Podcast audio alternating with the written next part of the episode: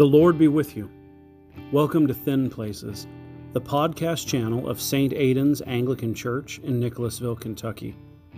I'm Father Lee, the pastor here at St. Aidan's, and I want to invite you to join me here each week as we join together to share common prayer, common worship, and common life.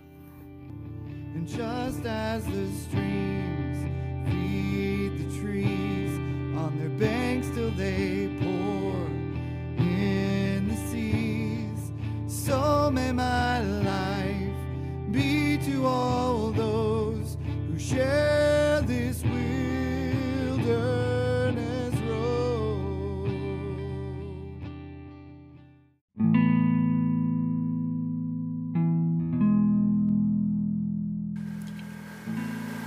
A reading from the Gospel according to St. Matthew in the fifth chapter. Jesus said, You are the salt of the earth. But if salt has lost its taste, how can its saltiness be restored? It's no longer good for anything, but it's thrown out and trampled underfoot. You are the light of the world. A city built on a hill cannot be hid. No one, after lighting a lamp, puts it under a bushel basket, but on a lampstand, and it gives light to all in the house. In the same way, let your light shine before others, so that they may see your good works and give glory to your Father in heaven. Do not think that I have come to abolish the law or the prophets. I have come not to abolish, but to fulfill. For truly I tell you, until heaven and earth pass away, not one letter, not one stroke of a letter will pass from the law until all is accomplished. Therefore, whoever breaks one of the least of these commandments and teaches others to do the same will be called the least in the kingdom of heaven. But whoever teaches them and does them will be called great in the kingdom of heaven. For I tell you, unless your righteousness exceeds that of the Pharisees and the scribes, you will never enter the kingdom of heaven. The Gospel of the Lord. Praise to you, Lord Jesus Christ.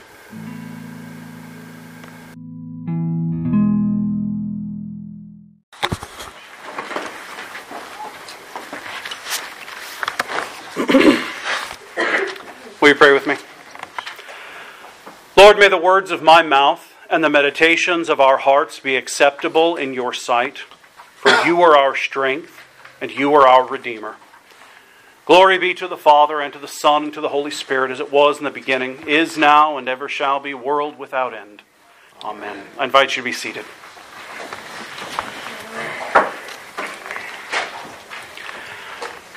When I was 16 years old, I started leading a weekly Bible study at my house. Um, and for about six years, every Friday, I had 10 to 20 folks that were all about my age, in their, in their teens and in their 20s, uh, coming to a, a Bible study. And at the beginning, we started by reading together and studying uh, Paul's letter to the Romans. And we walked piece by piece, usually a paragraph or so at a time, through the whole book of Romans. It took us a couple of years to get all the way through it. Um, and then I offered them an option. I said, listen, you know, we've got lots of things that we can talk about during our time together, but you know, we can we can either go on past Romans and, and read some of the, the pastoral epistles that Paul wrote, or we could do we, we could we could break away from that for a little while and study apologetics. Um, because that was a, a fascination of mine at that point. And they decided that that was what they wanted to do, to do an apologetic study. And so for the next almost three years, we did a, a study in apologetics. Now, for those of you that are not familiar with that word, it doesn't mean saying you're sorry really well. It means uh, giving a defense for the, for, for the faith. Um, so it was looking at common objections to Christianity and saying, here are the, the, the things that, that other groups or other people are saying about Christianity. Here's how we respond to those critiques. Here's how we respond to those, uh, to those criticisms.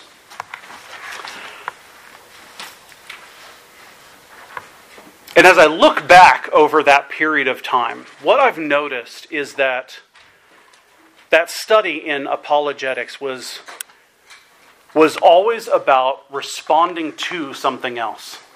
That everything that we learned and discussed in that context was always in response to something else. Our, our Christianity was not framed in terms of what it was, but it was framed in terms of not what they're saying.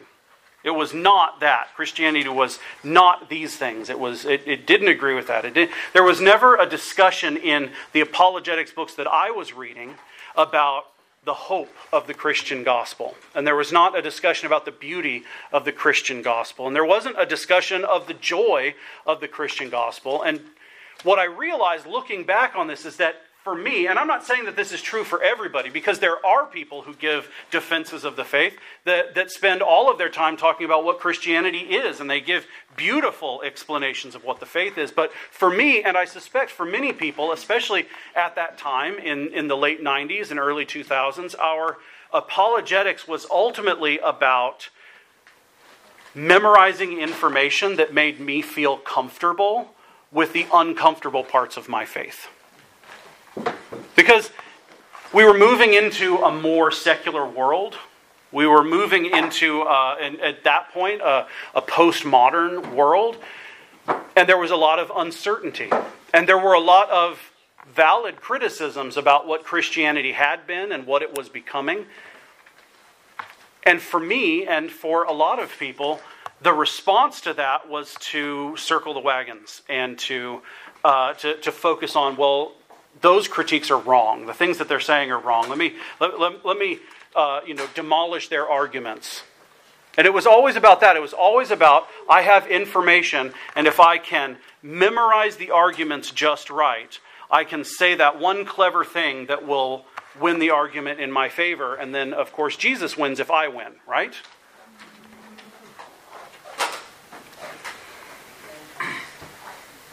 It's so easy for us to learn information. And then it turns into, instead of sharing the gospel with the people who are around us, instead of becoming Christ's presence in the midst of our world, we look at our conversations as an opportunity for us to dispense information about God and about the Trinity and about salvation and about holiness. And it's not just about apologetics, we can do that with any part of our Christian life. We can look at it as a place where we can dispense information and correct other people's errors. But today, Jesus says to the people who are sitting around his feet, then, and again this morning, be salt, be light. Now, think about all of the things that salt does, especially in Jesus' world right? We think of salt as flavoring, which it does, and in Jesus' world it does as well. Um, and we might think about it in terms of preservation, right? Some of us, I, I know, have, have, have done meat preservation before. We've used, uh, you know, salt to, to brine things or, or to preserve things. Uh, we're familiar with that idea. But in Jesus' world, salt was life. Everything that happened in Jesus' world centered around salt. Salt was the way that they flavored their food, and not just they had salt and they ground it up on the table, but all of the things that happened around the table in, in, in a, a Palestine table at that point in history was centered around salt. Salt is how food was preserved and how it was brought to the table. Salt was in all of the garnishes and all of the, the sauces that were used. Salt was even the way that ovens worked at that time. Salt is about how things are cooked and how things are prepared and how everything tastes. And the existence of food on people's table is, is available only because of salt. Salt in Jesus' world is life. And he says to them, Be light. And that is one of those phrases that we have used as Christians so often for so long that it almost doesn't have a meaning. We're like, be the light of the world. You're the light of the world. Jesus is the light of the world. Go be light. Turn on the light switch. And we have, you know, ridiculous infographics on t-shirts and bumper stickers about this. But I want you to imagine a world where light is not just a matter of pushing a button on the wall. Or maybe, you know, turning on an app on your phone or flipping a switch. I want you to imagine for a moment one of those times that you went camping. Or maybe you were uh, you, you, went on a on a tour inside a cave, and they always do the obligatory "everybody turn off their flashlights" moment, right? Here's the thing about darkness that we in our technological world have forgotten: is that darkness is everywhere. When it's dark, it's not just dark, it's in everything, it's on everything. Everything, the entire world is consumed and submerged in darkness. And Jesus says, Be light. Now you notice, he does not say, I want you guys to go back into your homes and into your villages and into your synagogues, and I want you to be like salt. And I want you to be like a candle. He doesn't say that. That's not what Jesus says. He doesn't say that in, in our translation. He doesn't say that in the Greek. He doesn't say, I want you to be like salt. I want you to be like light. He says, I want you to be salt. What salt is, I want you to be. What light is, I want you to be. This whole time, from Epiphany all the way up until uh, Lent begins in a few weeks, we've been talking about what baptism means for us as Christians. Because for us as Anglicans, baptism has some very specific definitions. We say that baptism is a sign of our regeneration. It is our new birth. It reveals to us our new birth. But it is also, we say, the instrument by which we are grafted into the church, by which we receive the promise of forgiveness of sins, by which our adoption is made by the Spirit of God. We are adopted as God's sons by the Spirit of God. We're going to talk about that in just a second because I want to make sure that we hear that clearly. But think about what that means. Baptism, we as Anglicans say, is not primarily about what you do. What you do is supposed to come out of your baptism. But baptism is something that God does for us. We come to the waters of baptism, and then God does a work in our hearts, in our lives, and transforms us into something completely new. We become new creations. We are infused with new life. God gives us a new heart, and we say again today that we have received a new family, that we have been adopted into a new household as sons of the Father because of the Holy Spirit. That's what baptism accomplishes in us. We have received a new family. An adoption in Jesus' world isn't something that you can turn over, it's not something that happens on a whim. When we say that we have been adopted into God's household, it means that we have received a new name our identity, who we are, is now dependent on this new name that we have received. We have been called God's children, but not just God's children. We don't only belong to the Father, we don't only receive a new name, but we are God's sons. And that means something very important. It doesn't mean that you, as God's daughters, are not important. Okay? I want to make sure that we don't hear it that way. All right? But in this world, the sons received what comes from the Father. The inheritance that comes from the Father goes to the sons. And so when Paul tells us that we have been adopted into God's family, what he is saying is not just to the men who happened to be in the church that day. He was saying this to everyone. He says, in God's family, in God's household, the world works differently. If you belong to God's family, then you share in the inheritance that we receive from the Father. We inherit God's kingdom alongside Christ, our older brother, who has saved us and brought us home into the family of God.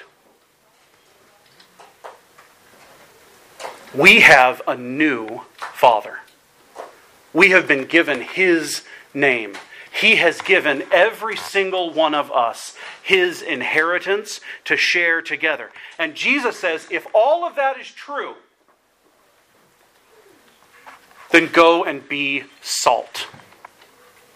Go and be salt. Salt that fills up the blank spaces in everything. That's the purpose of salt. It gives life because it fills in the blank places. It gives life and it gives health. It's used for healing, it's used for preservation, it's used for flavor. All of those things, it fills in what lacks. Jesus says, You belong to the Father. Now go be salt. Go fill up what is lacking. He says, Be light. Tell the truth. Show the truth. Bring clarity. Bring honesty. Drive away the darkness and instead be light. Not bring light, not bring saltiness. I know you guys. You guys are very, very salty bunch, all right? So he doesn't say be extra salty. He says, I want you to be salt. I want you to fill up all of the things that are lacking. I want you to bring clarity and to, to, to, be truth tellers. But he doesn't say, I want you to go and do those things. He says, This is who you are. That's what our baptism is about. It's about who we are, who we belong to.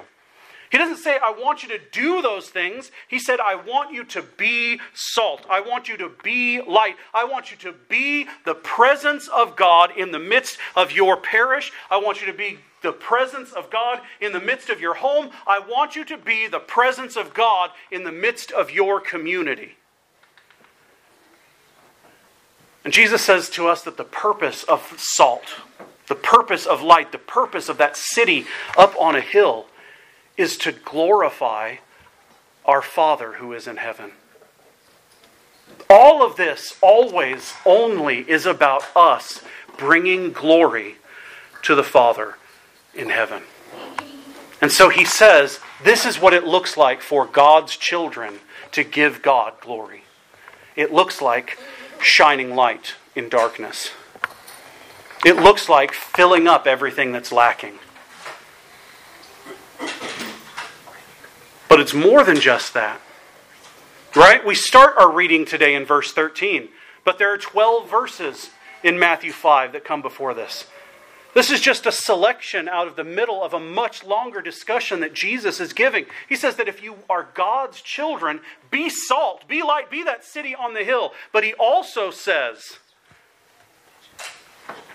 hurt. And he also says, trust. And he also says, hallow. And he also says, mourn. And he also says, forgive. And he says, serve. And he says, give. He says, this is what God's kingdom looks like. God's kingdom is being born in God's people. When God's people become God's presence in the midst of God's creation, that creation is transformed because God is present in us and with us and through us, and in us and with us and through us. God is restoring everything that has been lost. God is setting free all of the things that have been stolen. God is making right everything that has gone wrong because of sin and because of death and because of the devil. All of the things that set themselves up in opposition to the rule of God, the reign of God, the kingdom of God are being undone because God is with us. Because God is present in His church, because God is present in your life. That's what your baptism means. It means that you have been transformed into a sacrament. Every single one of you is a place where heaven touches earth. Everywhere you go, God is with us. Everything you say, God is with us. You have been transformed into instruments that God is using to restore his creation. You are God's glory. You are God's masterpiece. You are God's beloved child. And He delights in you.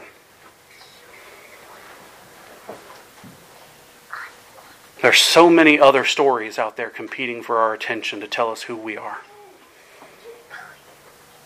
And they claim that they can tell us the truth about our identity, about our personality. about our past and about our present and about our future. But this is what God says about you. This is what God says to you. You are my beloved, and I delight in you.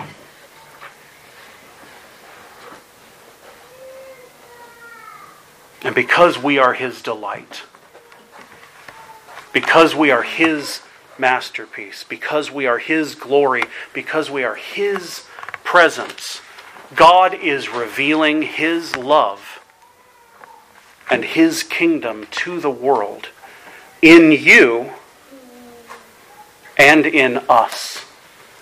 Because when Jesus is talking here and says, You are the light of the world, you are the salt of the earth, you are a city on a hill, the word that he uses is not you, you, it's y'all, you. He's not only saying it about me. The breaking in of God's kingdom isn't something that He gives to me as my responsibility to carry. It's the task that He has entrusted to His people. The promise is that when you and I gather together in this place, God is present and God is changing the world that is around us.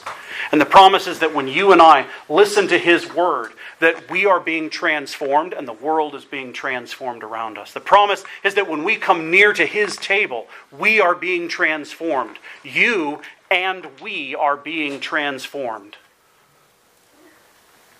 And a new creation is beginning again in the world all around us. And that promise is fulfilled in each one of us because of our baptism. Because our baptism means that we belong to God. We belong to God. And God delights in his children. You are God's glory. You are God's masterpiece. You fill the heart of God with pleasure. In the name of the Father, the Son, and the Holy Spirit. Amen.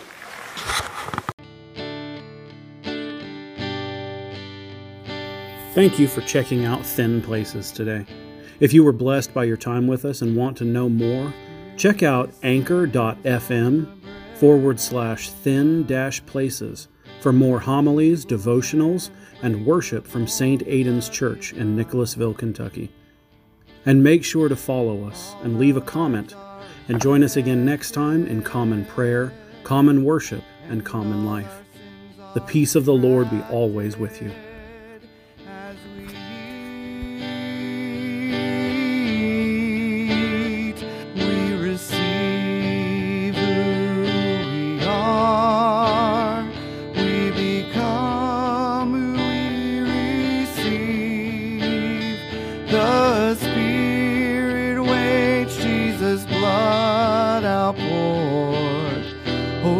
With our Father is restored. Hope with our Father is restored.